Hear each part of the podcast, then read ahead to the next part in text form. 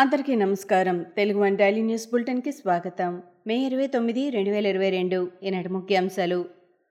మహాత్ముడు సర్దార్ పటేల్ కలలు కన్న భారత్ను నిర్మించేందుకు ఈ ఎనిమిదేళ్ళు నిజాయితీగా కృషి చేశామని ప్రధాని మోడీ అన్నారు. దేశ సేవలో ఎన్నడూ రాజీ పడలేదని తెలిపారు. గుజరాత్ నేర్పిన పాఠాలే తనను ఇలా తీర్చిదిద్దాయని కృతజ్ఞత చాటారు. కొద్ది నెలల్లో అసెంబ్లీ ఎన్నికలకు వెళ్ళనున్న స్వరాష్ట్రం గుజరాత్లోని రాజ్కోట్లో శనివారం ఆయన పర్యటించారు. క్రూజ్ నౌకలో డ్రగ్స్ కేసు వ్యవహారంలో బాలీవుడ్ నటుడు షారుఖ్ ఖాన్ కుమారుడు ఆర్యన్ ఖాన్కు క్లీన్ చిట్ లభించడంతో ఈ కేసులో తొలుత దర్యాప్తు చేసిన ఎన్సీబీ దర్యాప్తులో అనేక అనుమానాలు వ్యక్తమవుతున్నాయి. ఎన్సీబీ దర్యాప్తులో తీవ్రమైన అవకతవకలు చోటు చేసుకున్నట్లు ఈ కేసును రీఇన్వెస్టిగేట్ చేసిన సిట్ గుర్తించింది. ఆర్యన్ ఖాన్ను ఈ కేసులో ఇరికించేందుకు ప్రయత్నాలు జరిగినట్లు సిట్ దర్యాప్తులో తేలినట్లు సమాచారం. పంజాబ్లో ఆమ్ ఆద్మీ ప్రభుత్వం అధికారంలోకి వచ్చినప్పటి నుంచి వీఐపీ సంస్కృతికి తెరదించేందుకు ప్రయత్నాలు చేస్తోంది. అనేక కీలక నిర్ణయాలు తీసుకుంటోంది. అందులో భాగంగా ఆ మధ్య మాజీ మంత్రులు మాజీ ఎమ్మెల్యేలకు భద్రతను రద్దు చేసిన భగవత్ సింగ్ మాన్ తాజాగా పలువురు రాజకీయ ప్రముఖులు రిటైర్డ్ పోలీస్ అధికారులు మత పెద్దలు ఇలా నాలుగు వందల ఇరవై ఆరు మందికి కేటాయించిన పోలీసు భద్రతను తొలగించింది. కరోనా మహమ్మారి నుంచి ఇప్పుడిప్పుడే కోలుకుంటున్న వేళ మంకీ పాక్స్ వైరస్ యావత్ ప్రపంచాన్ని ఇప్పుడు కలవరపెడుతోంది. ఇప్పటికీ ఇరవై దేశాలకు ఈ వైరస్ సోకగా రెండు వందలకు పైగా కేసులు వెలుగు చూశాయి. మరో వంద అనుమానిత కేసులు నమోదయ్యాయి. దీంతో ఈ వైరస్ గురించి ముమ్మర పరిశోధనలు మొదలయ్యాయి. ఈ క్రమంలో ట్రినిట్రాన్ హెల్త్ కేర్ మంకీ పాక్స్ను గుర్తించేందుకు ఓ రియల్ టైం పీసీఆర్ కిట్ను రూపొందించింది.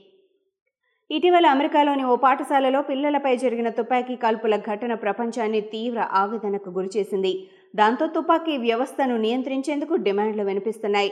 కాగా దీనిపై అమెరికా మాజీ అధ్యక్షుడు డొనాల్డ్ ట్రంప్ స్పందించారు. తుపాకీ వాడకంపై నియంత్రణలు కఠినతరం చేయాలనే డిమాండ్లను ట్రంప్ తోసిపుచ్చారు. చెడు నుంచి తమను తాము రక్షించుకుంటూ తుపాకీ వాడేందుకు చట్టానికి లోబడి జీవించే అమెరికన్లను అనుమతించాలని అన్నారు. ప్రజలు పన్నుల రూపంలో ప్రభుత్వానికి చెల్లిస్తున్న డబ్బును వివిధ సంక్షేమ పథకాల ద్వారా తిరిగి ప్రజలకే అందిస్తున్నామని AP assembly speaker Tammineni Seetharam తెలిపారు. శ్రీకాకుళం జిల్లా పొందూరు మండలం దల్లవలస గ్రామంలో పలు అభివృద్ధి పనులకు ఆయన శంకుస్థాపన చేశారు. ప్రజలు ఓటు వేసి గెలిపించినందుకు ప్రతి గ్రామంలో ఏదో ఒక అభివృద్ధి కార్యక్రమాన్ని చేపట్టాలని అన్నారు. వైసీపీ ఎమ్మెల్యే ఆనం రామనారాయణ రెడ్డి కుమార్తె కైవల్యారెడ్డి టీడీపీ జాతీయ ప్రధాన కార్యదర్శి నారా లోకేష్ను కలిశారు. ఒంగోలులో కలిసిన ఆమె త్వరలో టీడీపీలో చేరనున్నట్లు తెలుస్తోంది. నెల్లూరు జిల్లా ఆత్మకూరు స్థానం నుంచి ఎమ్మెల్యేగా పోటీ చేయాలని ఆమె భావిస్తున్నట్లు సమాచారం. ఇదే విషయాన్ని లోకేష్ వద్ద ఆమె ప్రస్తావించినట్లు తెలుస్తోంది. హనుమకొండ జిల్లా ఆరేపల్లిలో ఉద్రిక్తత చోటు చేసుకుంది. భూసేకరణ జీవో ఎనభై ఏను రద్దు చేయాలని కోరుతూ ఆరేపల్లిలో రైతులు ఆందోళన బాటపట్టారు. ఈ క్రమంలో గ్రామ సభ నిర్వహించిన రైతులకు మద్దతు తెలిపేందుకు వచ్చిన తీన్మార్ మల్లన్నను పోలీసులు అరెస్టు చేశారు. అంతకుముందు రైతులకు మద్దతుగా మల్లన్న మాట్లాడుతూ బాధిత రైతులకు అండగా ఉంటామని అన్నారు.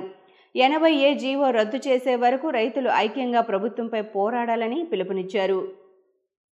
ఇటీవల ప్రత్యేక అవసరాలు కలిగిన ఓ చిన్నారిని విమానంలోకి రానివ్వని ఘటన ఇండిగో విమానయాన సంస్థపై డీజీసీఏ కొరడా చెలిపించింది. ఐదు లక్షల రూపాయల జరిమానా విధించింది. తొలుత ఈ వ్యవహారంపై దర్యాప్తు చేపట్టిన డీజీసీఏ సంబంధిత ప్రయాణికులతో సిబ్బంది అనుచితంగా వ్యవహరించినట్లు తేల్చిన విషయం తెలిసిందే.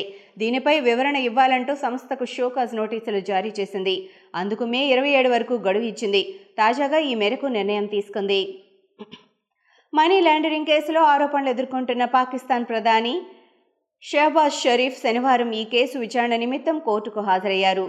తాను తెలివి తక్కువ వాడినని అందుకే పంజాబ్ సీఎంగా ఉన్నప్పుడు జీతం కూడా తీసుకోలేదంటూ సీఎం వ్యాఖ్యలు చేశారు.